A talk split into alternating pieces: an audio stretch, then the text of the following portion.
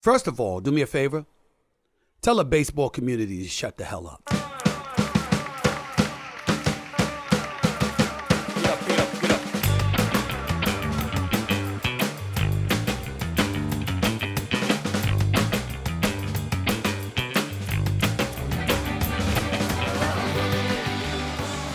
Hello, baseball fans. Welcome to Put Me in Coach, a podcast about baseball, and it's a special playoffs edition of Put Me in Coach.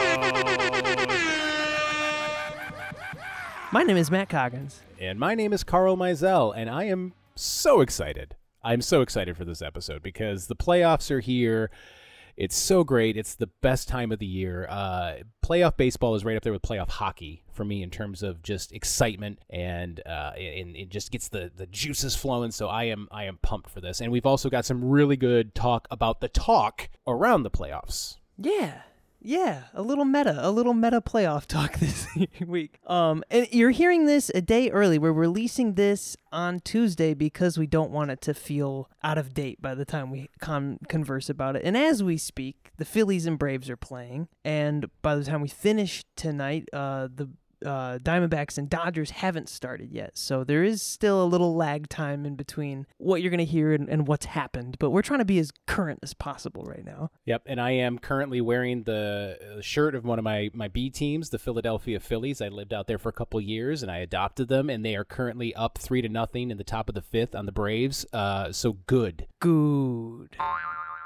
Uh, and we'll talk a little bit about how Braves fans have reacted to what's going on a little bit later. We're gonna give this is just kind of a catch-all, uh, talking about the playoffs episode. So buckle up, tune in, let's get started.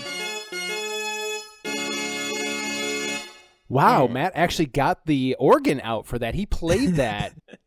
that was me personally. Yeah. Yeah. Yeah. People don't know I do all of the sound effects live, just like that. he does the Howard Dean rapid scream. The, the your eagle your eagle squawk has gotten amazing. There, let me. There we go. And now let me get the uh, the uh, the symphony behind me. Ready? Ready, guys?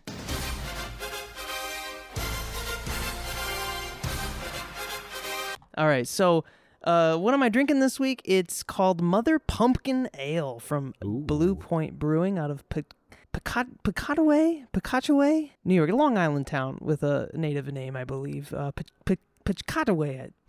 Anyway, it's good stuff. Um, uh, kind of speaks for itself. It's a pumpkin ale. And he's sipping. Good. It's good. It's It's good. and it's an ale. what more could you want? As advertised. So a little bit of baseball news this weekend, and of course the baseball news section is going to get smaller and smaller as uh, the end of the season draws nigh. Uh, but uh, Carl, you informed me right before we started recording that the baseball will be back for the 2028 Olympics. Yes. It, it has been announced. It has not been is it, it, it had disappeared for a while. Like it, 1996 was the last time it was in the Olympics for a while. Came back, I think, in 2020. It was in there in 2020. Has not been picked up for 2024 in Paris, but 2028 will be in Los Angeles. And uh, baseball is back on the docket, as is softball and five on five flag football as well. Well, hot dog with that flag football. I, I was about to say, I wonder where they're going to play some baseball, but then I remembered a, a baseball venue that will be lying dormant around that time. So, uh, well, yeah. But also, uh, there, there are, are. I assume you're referring to the uh, the Possum Den in Oakland. yes. Yeah, yes, the- what- the other Coliseum than the, the, other gonna- yeah. Coliseum. Uh, I I don't think they're proximal enough to be uh, effective because it is Los Angeles and Oakland's like at the other end of the state. But uh, it'd be funny. thing I'm telling on myself with my knowledge of California uh, Ow. don't geography. don't sweat it. I only know because I've got a map up here. Uh, it's exciting though. It's different than the World Baseball Classic, and uh, I think, at least for the U.S., tends to run with younger players, Yeah. less experienced players. But hey, anytime there's more baseball out there in the world, I'm happy about it. Oh yeah, I one of my favorite baseball cards when I was a kid. There was a I think it was a, a 1985 Topps because the the Olympics were in 84. So they I don't know if they staggered the release for the year after or they tried to release it in 84. But Mark McGwire was on the 84 Olympic team. Oh shit! Um, yeah, so I I had I had that card. Uh, I remember it very vividly. Um, and I was just like, this guy's going places. Uh, and it was the first time that I was like right about something because then I remember the Gregg Jefferies 1988 Donruss rookie card. I was like, this guy hit 500 in the minors. Of course, I didn't understand sample sizes. He did it in like four games. But I was like, Gregg Jefferies hit 500 in the minors. He's going to be a god. he, he wasn't. Definitely telling about our difference in age because my Mark McGwire uh, baseball card was when he was in the home run chase. So Yeah. I, I I'm 45. I I, just uh you know, I, clean living keeps me looking uh, young and healthy. That's right. Um, uh, less than good news in the baseball world. Uh, Mets GM Billy Eppler abruptly resigned this week amid an MLB investigation.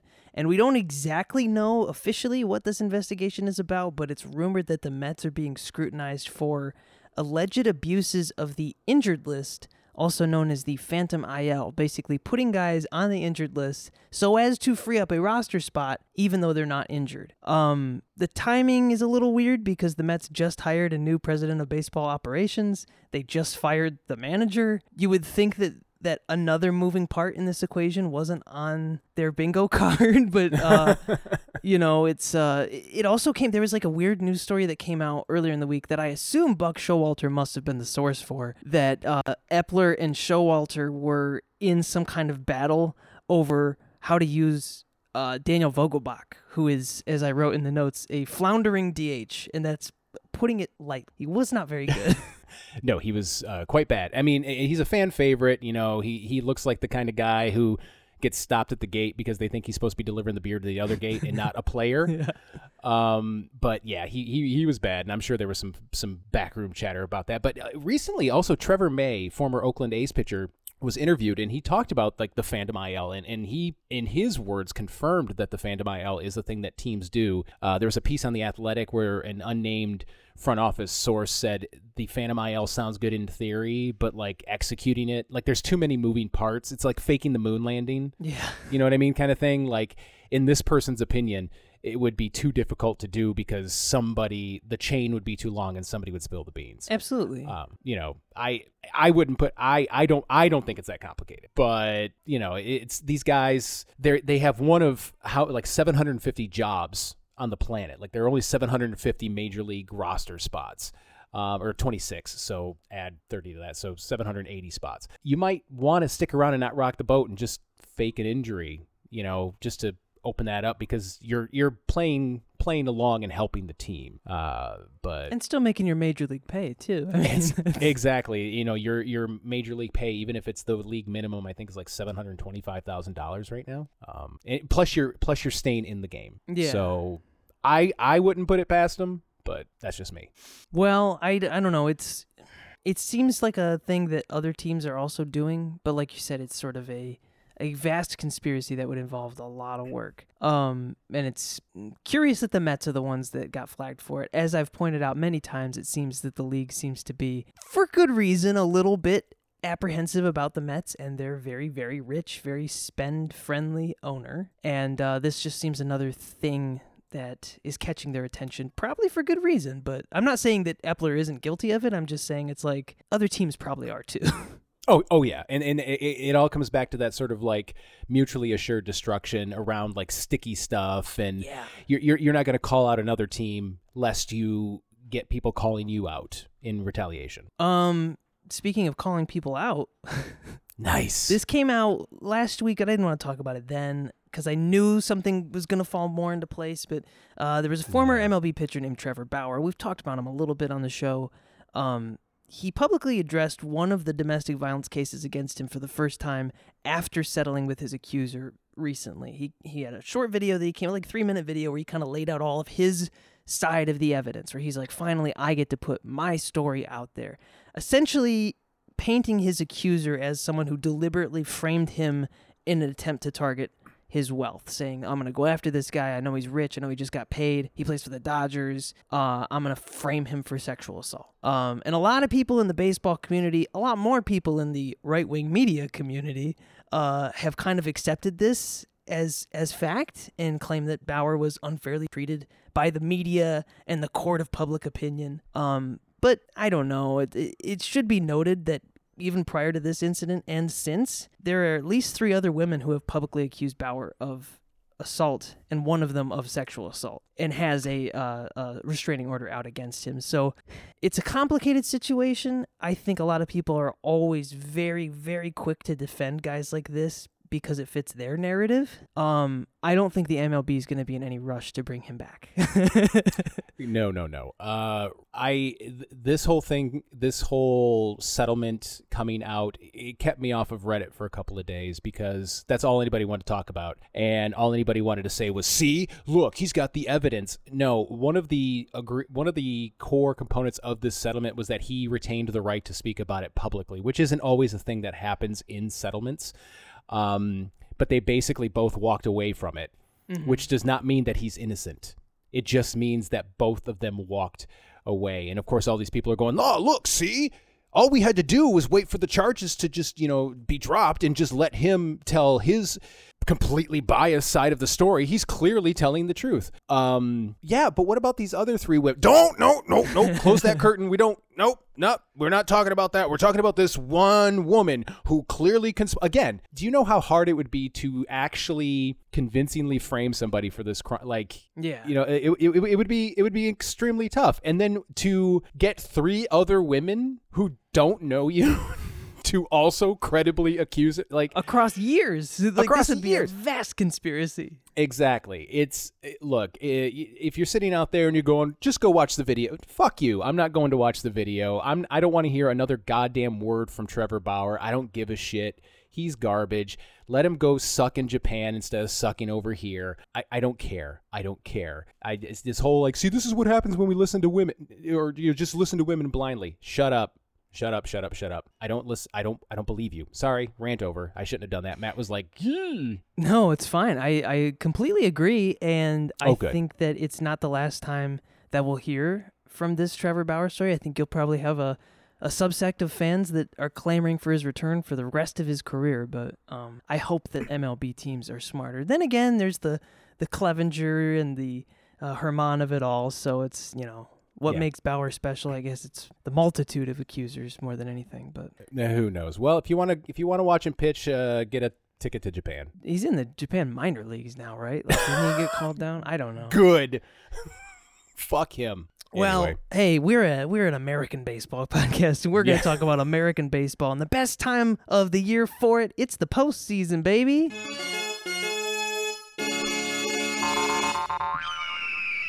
And Carl, I I brought this out last week as a visual medium. I'm gonna do it again now. Y- yes, let me see it.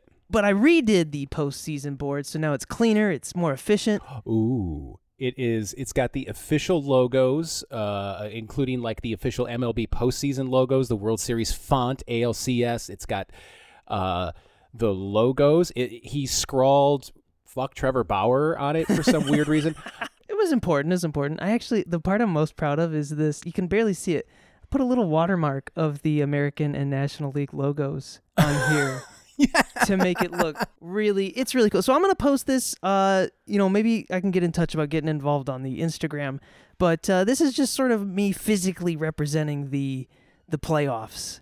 As is like my want this time of year. I need to see like what's possible, who's gonna win, what's next. And so I've invested a lot of money in a whiteboard and buttons to make this dream a reality. Yeah, that's a real like it. Did you? Was it? Did it come with the reflective border, or did you give it that? That's like, all or it looks. me. yeah, this Oh. is a this is a whiteboard that I put I printed all this off and I put it on the whiteboard and then these are magnets Wow, so I can move them bro. around. That is great So stuff. you know, long story short, we are now into the divisional series and uh, seeing uh, a handful of teams play. That, like as we said as we spoke, the Braves and the Phillies are currently involved in the NLDS or half of the NLDS. And so we're just going to recap what's happened so far because the last time we had an episode was the last day of the season. So um, the wild card was not super eventful, but No, um, the Twins, I think, was the coolest story of it all. With a sweep of the Blue Jays, the Twins won their first playoff game since 2004 and their first series since 2002. Um, I don't think I think it's been since '96 that they went to the World Series. '94. uh, it was the it was the early ni- like it might have been ninety one or ninety two, because no, that was the the Blue Jays. Yeah, it was it was sometime in the late '80s, early '90s Yeah. with, since the last time they went to the World Series. and they're sort of they're the big underdogs of this whole thing. They they are representing the AL Central, the Comedy Central, as many people have pointed out, the division that had one one team go over 500. And you know what? If that team manages to do this well, I think uh, the AL Central deserves a little more respect, in my opinion. Absolutely, I, I I like that. That's very Chris Berman of whoever did that. Yeah, the AL Comedy Central. Uh, sounds like something he would have said uh, back when he was relevant. Um, but yeah, th- I- mean this this kind of jumps ahead to what we're going to talk about later in terms of the playoffs. But that's what I love about the playoffs is that you can't just instantly assume that because the team that won the weakest division is going to be one of the weaker teams in the playoffs. right. That's not how it happens. The season is a marathon, the playoffs are a sprint. And if you catch lightning in a bottle, you can have the 2006 St. Louis Cardinals, who I think won, they were the wild card with 86 wins and went on to win the whole thing. So that regular season performance does not is not a predictor of playoff performance. That said, I am rooting for the Twins very hard to beat the Astros. A to so they represent our you know Tigers division well, but B because I hate the Houston Astros. Yeah. So, And the flip side of that, would you could talk about the Rays. The Rays, Tampa Bay Rays, they started as one of the best teams in the league. They're remembered for having that insane start. There, they went like twenty-seven and four or something like that. Um, tie, they tied the record for for opening a season, and uh, everybody thought this is the team of destiny. And pretty unceremoniously, they got swept by the Rangers in the wild card round. Um, and I think more depressing on top of that is nobody came to see those games at all. no. Uh, the Rays drew the lowest attendance of any postseason baseball game for the game one of the wild card since the 1919 World Series, which was the year after the Black Sox scandal. Uh, the attendance for the two day series was less than 40,000 total. The Royals, who were the second worst team in the league, a member of the AL Comedy Central, uh, they drew more fans to their final game of the season at 20,662 than the Rays did for game one of the fucking wild card, the postseason. That's sad. It, it, it is sad, but I mean, we've talked about the Rays' woes in terms of where their stadium is located. Uh, you know, it's a, apparently difficult to get to. It's just nonstop traffic. There's like one bridge to get to and from the stadium, that sort of thing. And plus, they were playing on a Tuesday afternoon. Like, I mean, they had a bunch of factors stacked up against them. But that said, that's still fucked up. that's still really, Well, that's still really bad. And if the stadium is the issue, why are they building a whole other one on the same spot?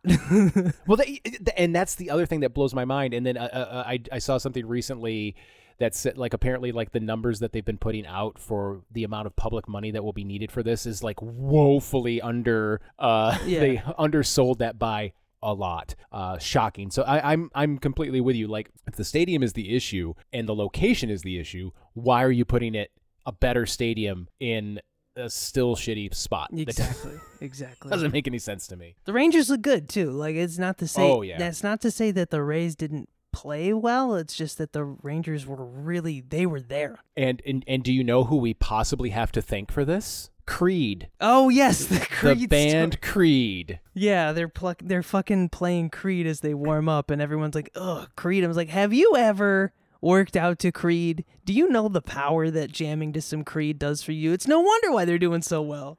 Yeah, now I, I have a complete I have a different take, but mine is painted through a specific lens, and that was that that time when Creed was huge is when I was playing in bands that sounded nothing like Creed, and I had to like buy like I bought a guitar magazine with their guitar player on the cover with Mark Tremonti, and I was like, he's one of the shittiest.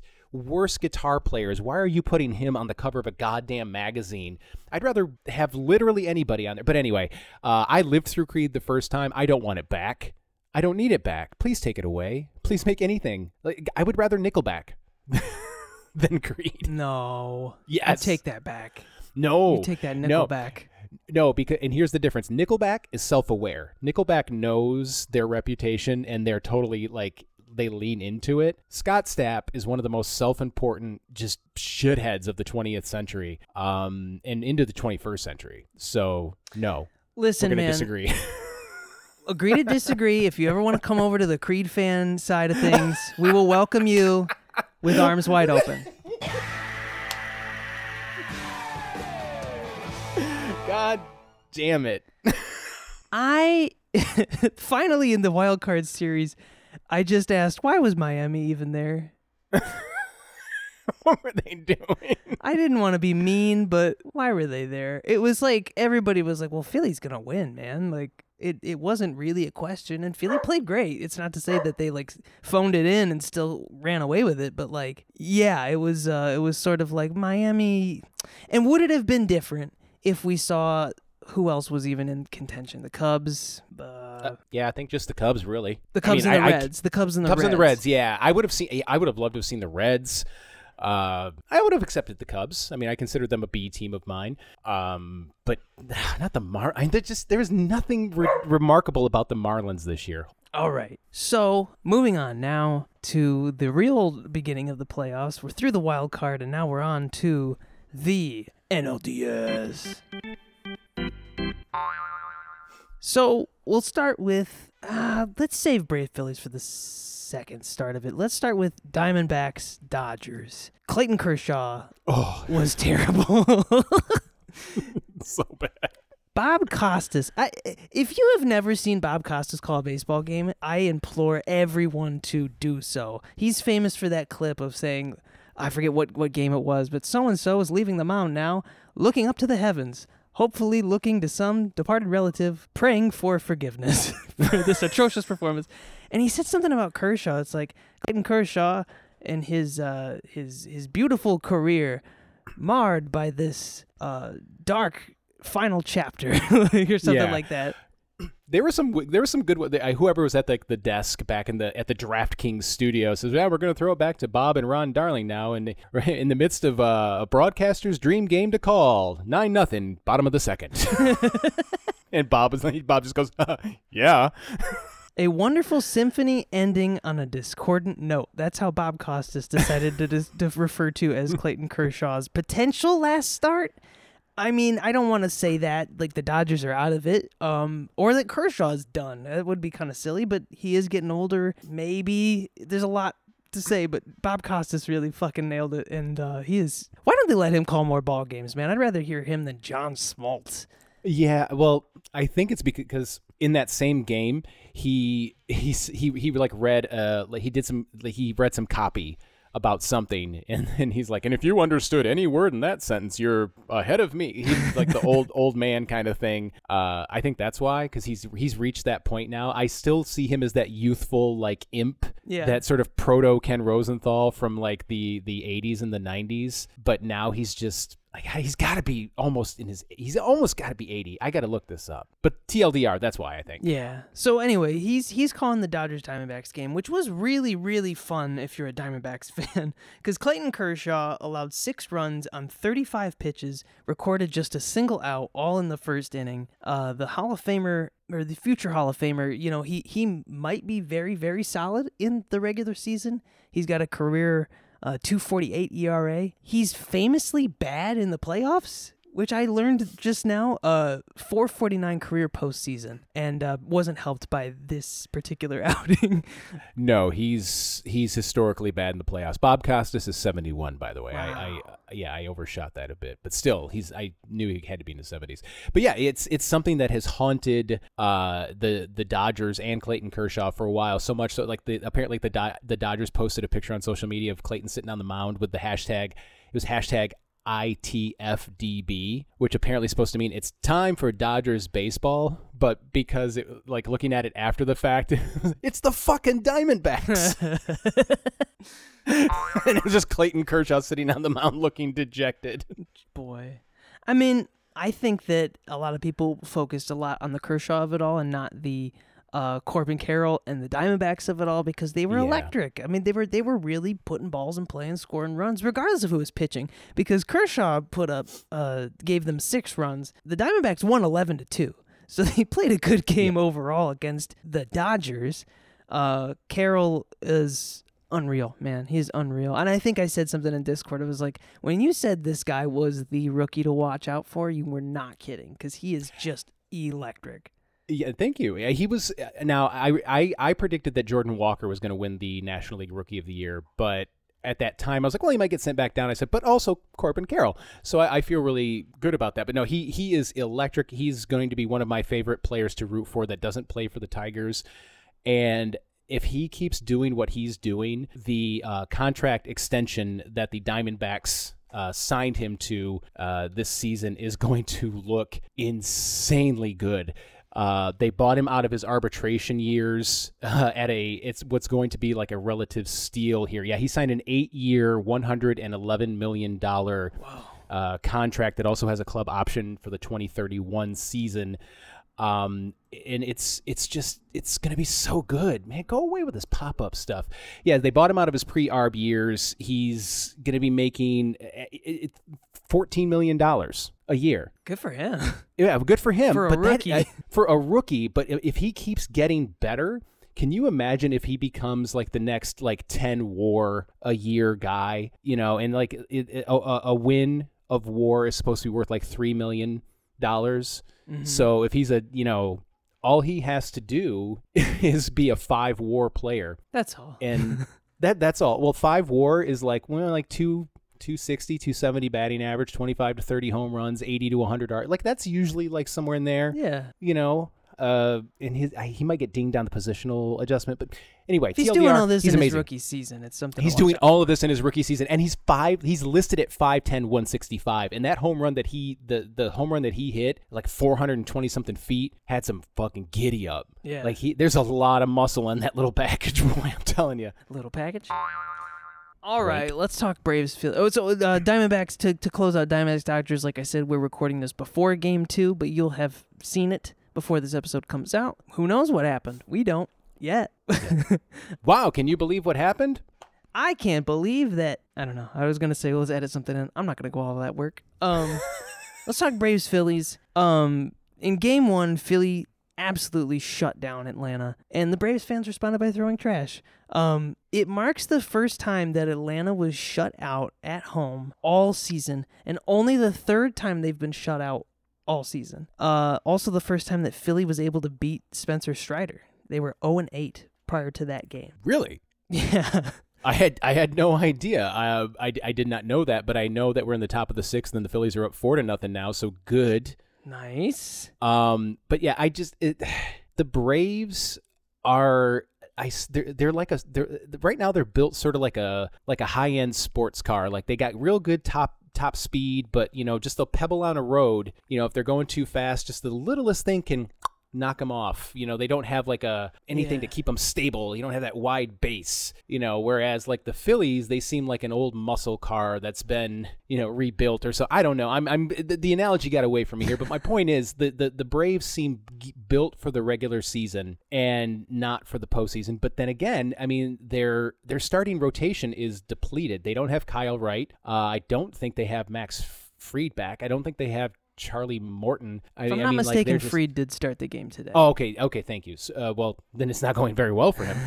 Um, but yeah, I just it, th- th- that that's why again, jumping ahead to what we're going to be talking about later, the regular season is only meant to find out who's going to the playoffs. Yeah. From there, all bets are off. And it's not to say that the Phillies were bad in the regular season either. They were better than last year, and they still, you know, they squeaked into the postseason last year. This year, they were pretty commanding. It, they pretty much led the wild card standings for most of the season, uh, Yeah. and we were only only behind the Braves because they're the Braves. What was the one thing I said that about pitching during our the Braves are cheating episode? It's that it's the kind of pitching staff that a coach comes up with and does not rely on. They're the kind of staff that you say, well, we're going to get runs, so who cares how many runs you give up? Strider's really the only lights out guy on that team, but he's not perfect. He's not, he was never in the conversation for Cy Young or anything, you know? Um, and, and that and, and he is the only pitcher in all of Major League Baseball this year to be a 20 game winner. And yet no one has said word I have not heard a single like insider or industry knower even mention him for for Cy Young votes. Right. Yeah. So, you know, I so the the big story I think that came out of that was like Braves fans finally got to show the world how fucking shitty they are. They had a moment where the bases were loaded. It was late in the game. Philly was up uh, two to nothing. Very close game. Uh, and then Braves catcher Sean Murphy was called for catcher's interference, which allowed a run to score.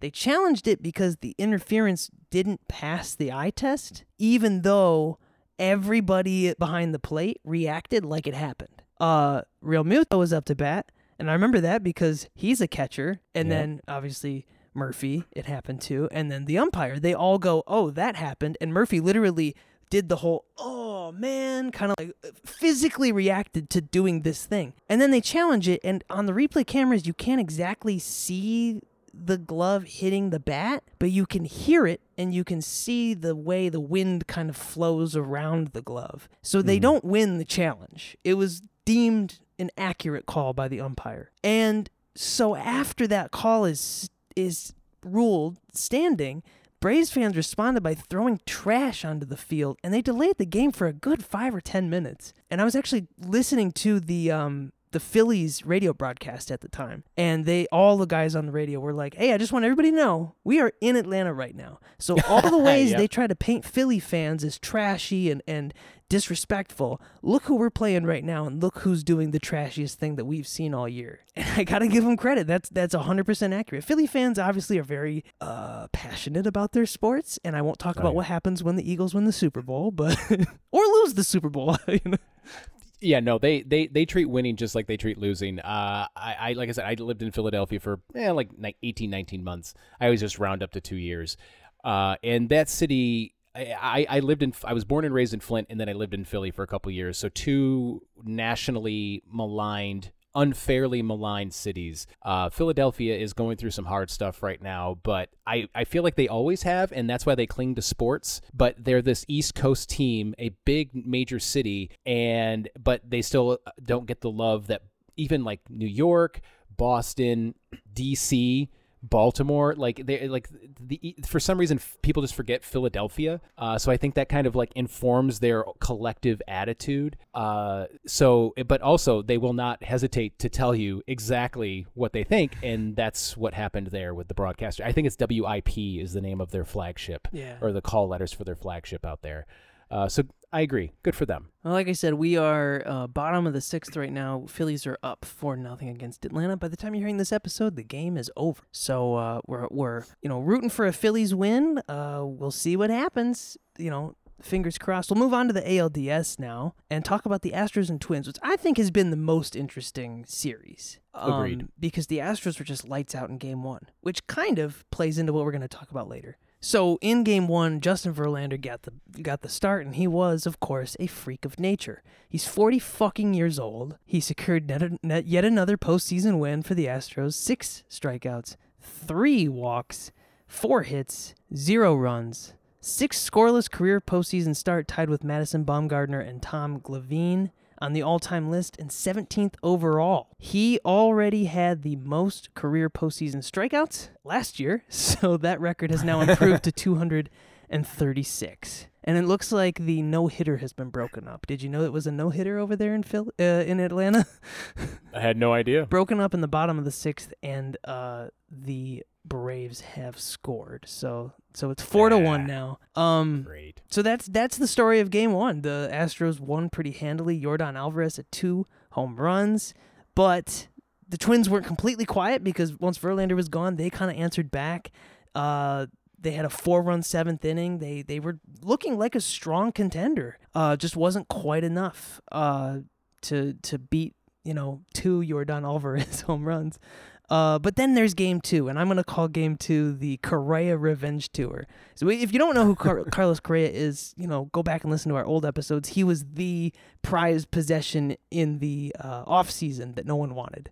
Uh, well, I think he said it was a Giants first. Giants, And- then Yep. the Mets, Yep. and then back to the Twins. Yeah. because of some for some reason he didn't pass medical tests. We don't know why. Um, but either way, the Twins have him. They'll have him for a while, and good. Thank goodness he's there.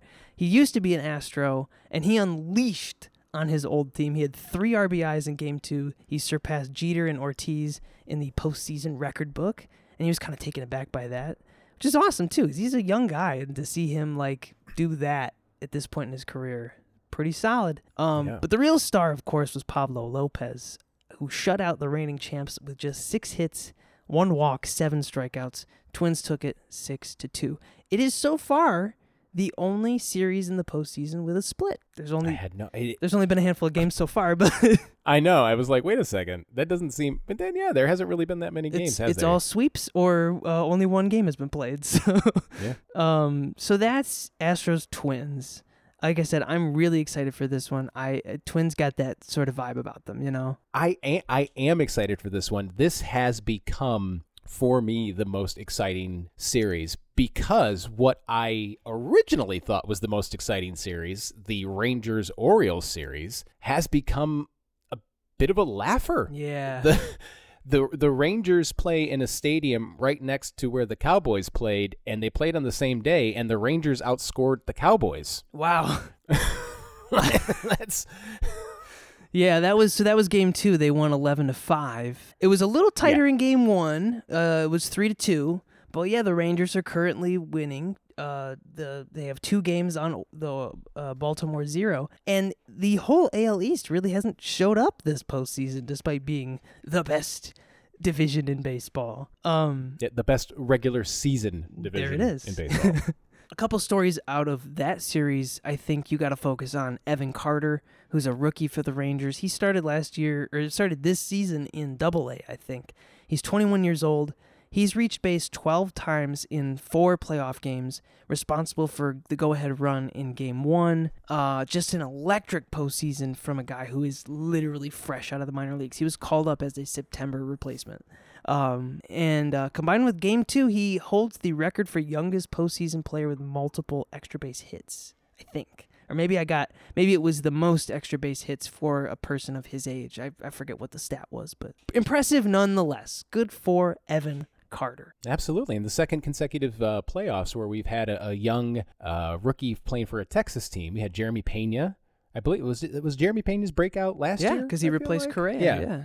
Yeah, that's right. He replaced Correa and then went on and I think he won World Series MVP, won a couple of awards and and whatnot. So I, I this is this is the kind of thing you like to see. You like to see the excitement of the young uh, young players uh, in, in the playoffs. Conversely, I love this note that you have about Aroldis Chapman because you're calling out something that I think is just hilarious. About him. Chapman provided his patented postseason excitement, walking two with atrocious pitches in the eighth, sweating profusely, and then turning a double play and striking out Ryan Mountcastle with a 101 mile an hour, perfectly located fastball.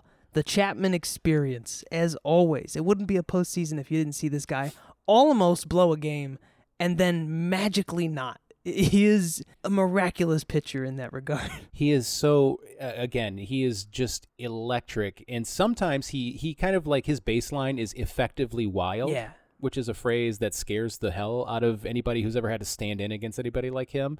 Um, but there are times where he can hit the a, a fly's ass with a pitch. Like he can put it wherever he, as as noted, right there with that 101 mile an hour uh, dot. But then he always is wearing layers.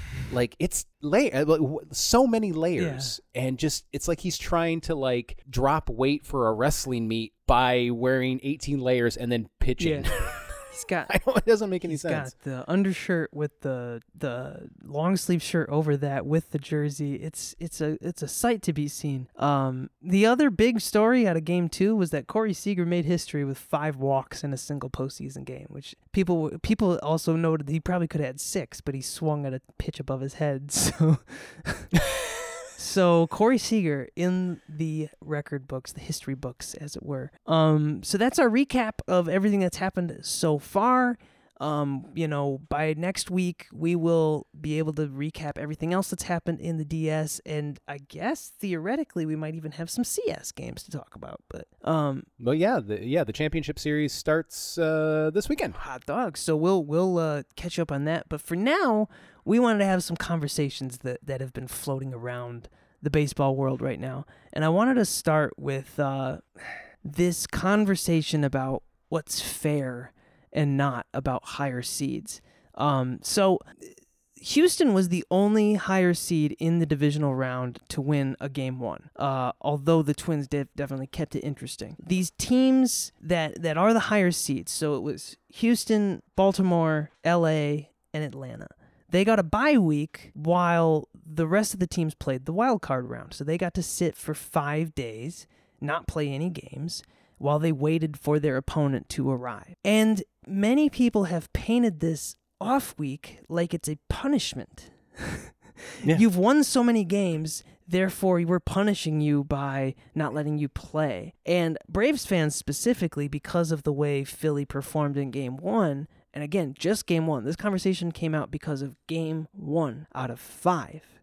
Uh, they're saying it's not fair for them to to not jump into the action right away to a point where Ken Rosenthal wrote an article on the Athletic saying it's it, if the if the Braves got eliminated it would be an extreme injustice. And I'm sorry, but I mean this is the question we're going to ask right now. Is it fair or does it matter if it's fair if a team that won 101 games gets knocked out in the first round that they play in? Hmm. Or do we just say fuck them cuz it's the playoffs and that's like you arrived there and now play the playoffs?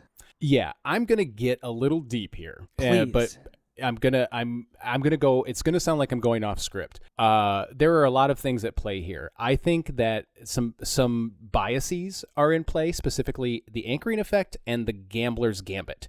The gambler's gambit is the notion that things will average out over time. Like, oh, I'm on a cold streak, but I'll I'll get it back. I'm due. The the anchoring bias is sort of what you see with umpires where the you know you're you're you're not looking at things in an isolated moment and you're anchoring that decision on a something that happened previously. So like if a everybody knows that the strike zone gets bigger on 3 and 0 and it shrinks on 0 and 2 cuz you know the umpires don't want to inf- influence the game too much but that means you're looking at what happened prior to this pitch and not looking at the pitch in a vacuum. All of that is to say the regular season doesn't mean shit in the playoffs. It doesn't what happened in the regular season, the Braves winning 101 games, goes out the window. Every game is the game. You have to look at each game in an isolated moment. This isn't about fair. This is about who performed on the field. That's it. Yeah. And the the regular season is there just to see who can pay the fee to get into the playoffs. And the fee is having a certain amount of wins, and that fee changes from year to year.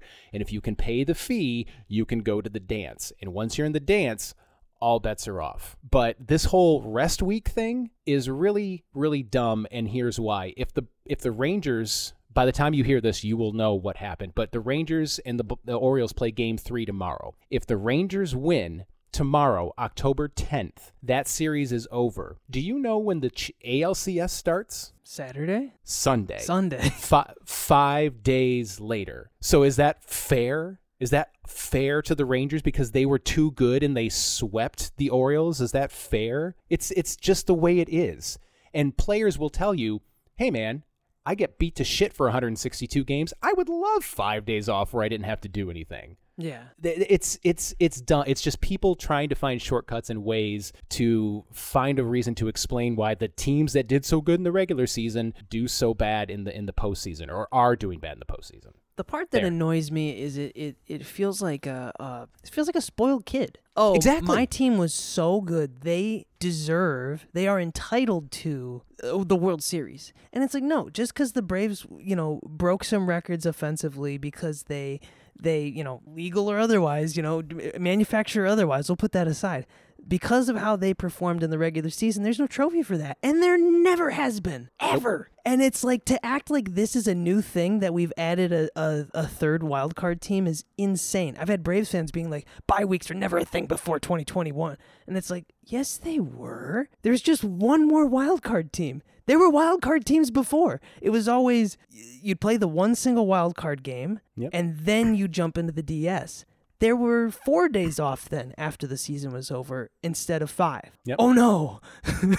yep no and, and this and this is what this this all comes back around to what you and i talked about on the discord which is what are you willing to give up from 1901 i've got this here from 1901 to 1968 each league sent the team with the best record in that league to the World Series. That was it. Two playoff teams. You either won or you didn't. In 1969, and, and that's even when they expanded uh, in 61 and 62 to 10 teams in each league. So imagine you're rooting for one of the other nine teams that didn't make it, and one team won 102 games and your team won 101 games. But, you know, the 102 win team is going to go play the winner of the National League who only won 94 games. Well, you're the better team. Why don't you get to go? That's what they call them the play offs because if you don't play, why don't you just give a trophy to the team with the best record at the end of the regular season and just fuck off in October? Yeah.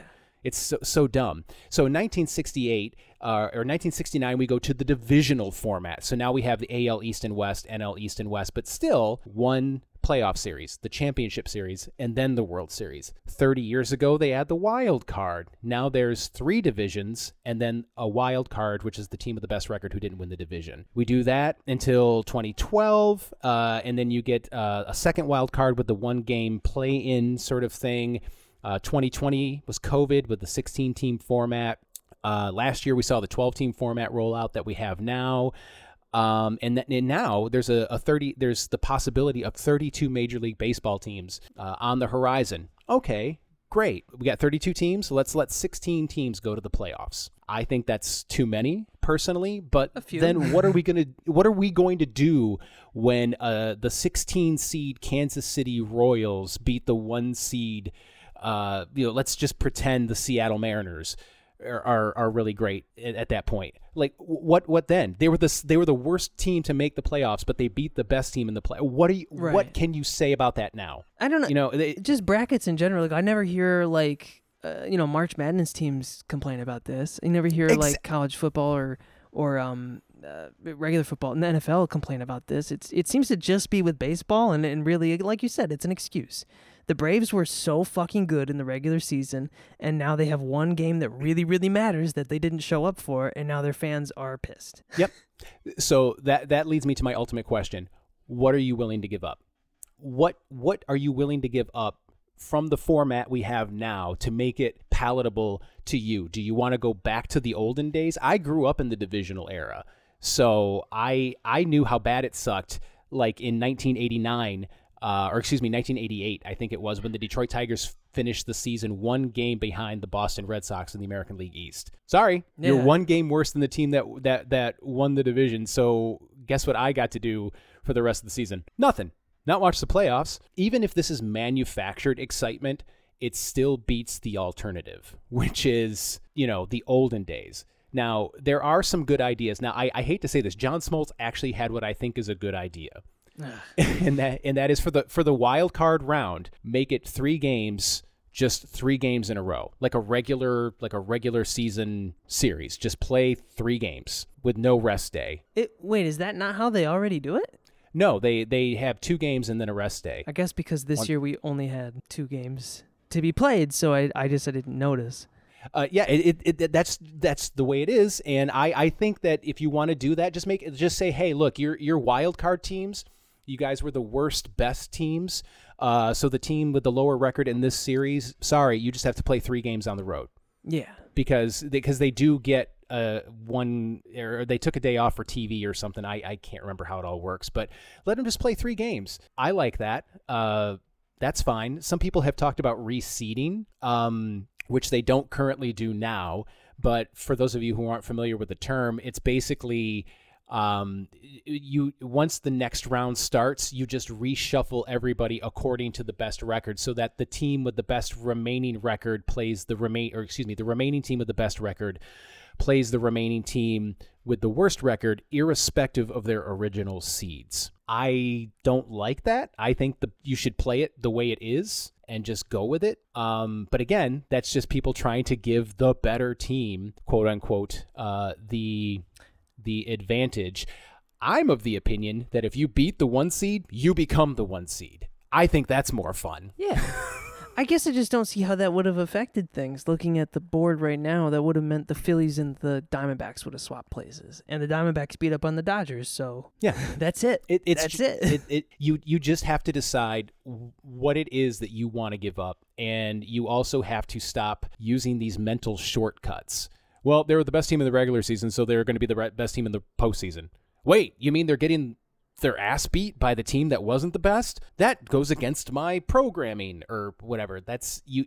If you want fewer teams in the playoffs, you have to run the risk that your team is not going to make the playoffs in a year where they otherwise would have. If you want expanded playoffs, are you willing to give up regular season games and go back to a 154 game schedule like we had until 1961, famously, because that was the year that Roger Maris had extra games to beat Babe Ruth's single season home run record? It, it, it people are not going to be happy. You're definitely not going to be happy if you get a, a November World Series between Cleveland and Chicago because you had all these extra teams and this extra time off. Um, and all the, these poor guys from, that grew up in the Dominican are out there shivering because this is not uh, what they are accustomed to. Uh, I just don't know what you. I, I don't know what you people want. I, I don't. I don't know anymore. They want to be given what they are entitled to as Braves fans, which is all the winning in the world. And now that it's not happening, their their brains are short circuiting. It's I don't know. The Braves fans are the worst fans in baseball. I think it's it's it's pretty clear. Uh, Yeah. And I think that. I think that they need to go away and be quiet and and you know I I just I don't see a lot of Astros fans. I don't see a whole lot of I see some Dodgers fans, but not as many. I don't see a lot of Orioles fans complaining. The Orioles are getting this the the worst end of the stick in all of this. They're getting their asses kicked, and I don't see Orioles fans complaining. So I just I, I it's clear that it's it's a it's a it's a sorry excuse for your team doing I don't want to say poorly. It's been one game, you know, or one in uh seven out of nine game. You Yeah. know, like that's that's the story of this postseason is not over as we speak. Uh, Travis d'Arnaud just hit a two run home run. Uh-oh. And the Braves are only down a run now, going into the er, uh, at the end at the bottom of the seventh. So th- this this series is not over. This game is not over. But ultimately, it comes down to how the players perform, not how much the fans bitch about seeding or, or what's fair. It's not fair for me. I don't give a shit. It's it's Yeah. perfectly fair. All the other teams agreed to this format. The players voted on this. Play the game. Yeah. Now, I, I, I said earlier about reseeding and like if you beat the one seed, you become the one seed. I was mostly kidding. you, uh, I, I, I have gone. The, picture a scenario. I have gone into Major League Baseball offices in New York City, and I have thrown Rob Manfred out the front door uh, with a with a banker's box full of his shit, and I I have installed you as the commissioner of Major League Baseball, the rightful commissioner of Major League Baseball. What do the playoffs look like under a Matt Coggins uh, commissioner uh, ship? Uh, they look exactly like this. I like the 12 team format. I think it's fun. It allows for some teams that used to not have a shot to get a shot. I think my only change would be uh, in the broadcasting schedule and the regular schedule because I, I guess the thing I didn't really understand is why they had a day off yesterday. Why we started on Saturday with all four t- all four games, and then Sunday we only did AL, and today we're only doing NL, and we're gonna swap back and forth through the rest of the week. That doesn't make a lot of sense to me. It doesn't make sense to me either, but again, I mean, there's so much in play there in terms of the logistics and uh, of you know trying to get travel and broadcast and yada yada yada. I agree, but I'm just going to defer to the the powers that be on that one. I'm just going to let them suss all that out, and I would not try to uh, execute a coup and oust you as the commissioner because I agree. I think the current format as it stands is is fine. I like it. If you want to keep the 12 team system and and do reseeding, I wouldn't be happy about it. I'd bitch to my wife about it and she would listen cuz she loves me. Um, but that's ultimately the end of it. That's all that would happen. So, I'm fine with the way things are right now. I mean, I maybe would keep it like this and actually shorten the regular season. Um, because then you could push everything up a little bit. You could maybe knock out that last week of regular season games could be the the wild card series. Mm-hmm. Um, you know, other than that, that's really all I would do.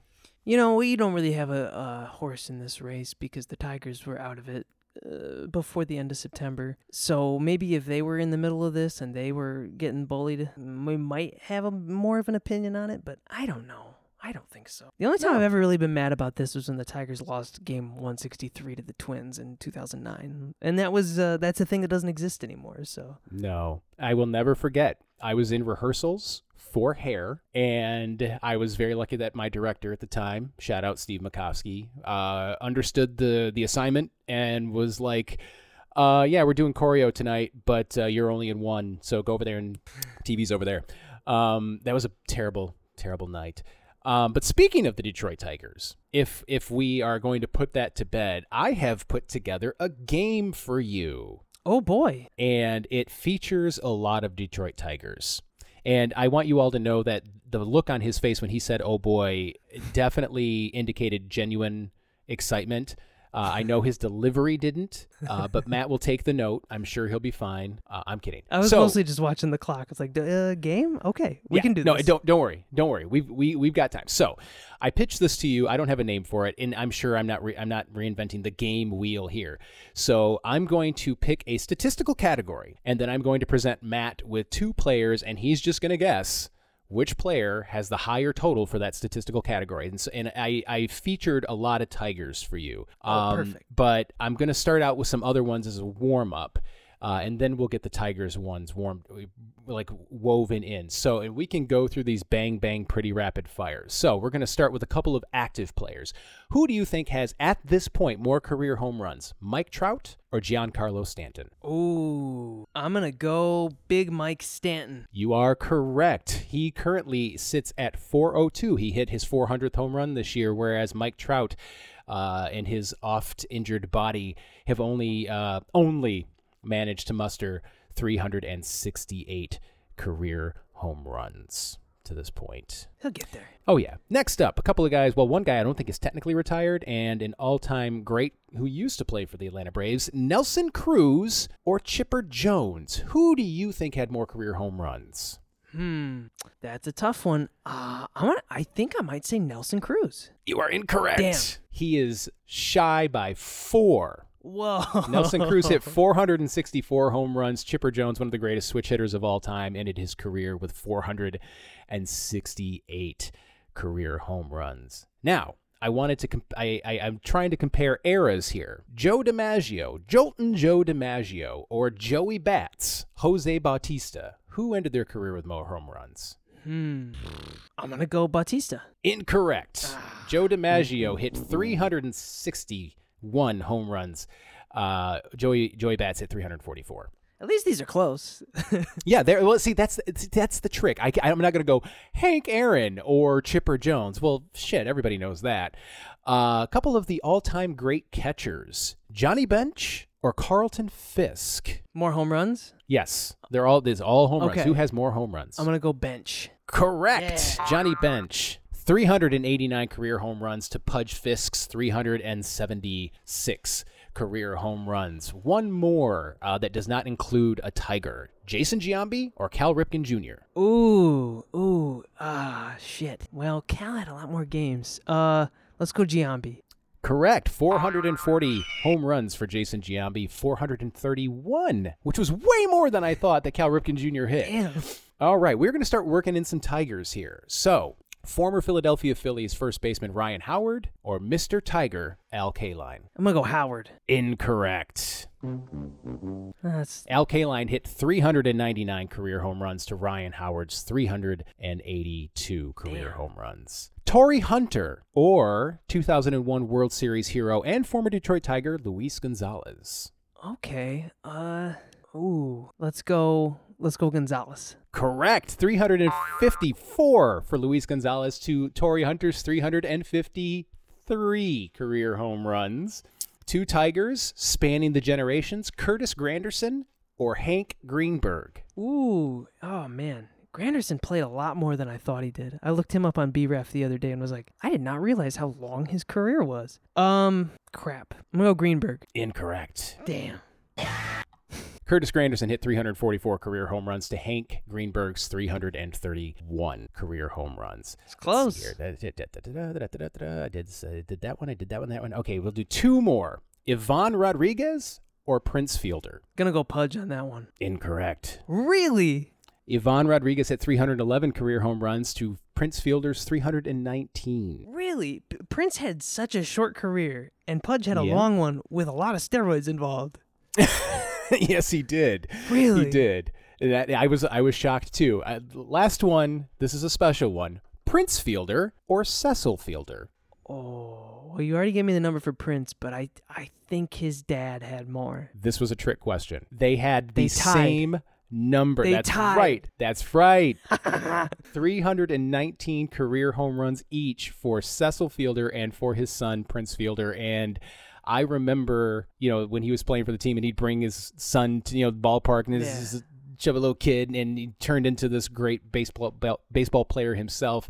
Uh, but yeah, that's uh, I wanted to end it on a, a fun uh, trick questiony note. So there you go. I love Uh, we'll break these out every now and again.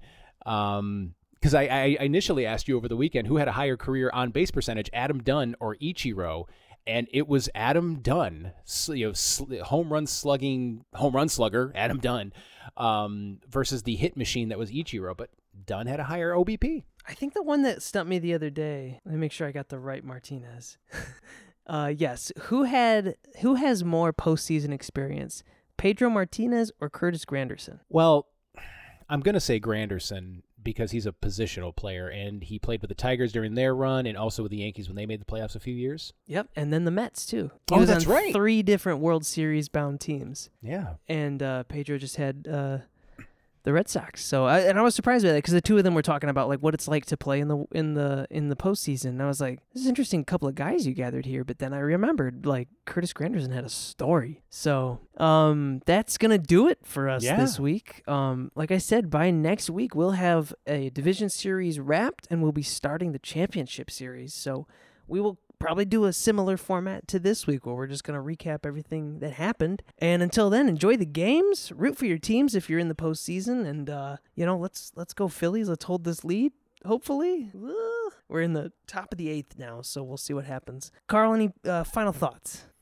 Uh, no. The uh one divisional series or one championship series starts this Sunday, and the other one starts on Monday. One starts on the fifteenth, one starts on the sixteenth. So yeah, we will have a final four uh by next week, and uh keep keep watching playoff baseball and uh have have good thoughts and good opinions, and don't think that if your team loses despite being really great in the regular season that means that it's unfair. Yeah. Shut up. You babies, and follow us on Instagram. We're gonna start posting our physical uh, playoff Yes. board. So Yes, I've, I've, I've gotten really good on the other podcast, and so now I'm going to take those lessons uh, that I've learned on social media for the other podcast and bring them over to this one.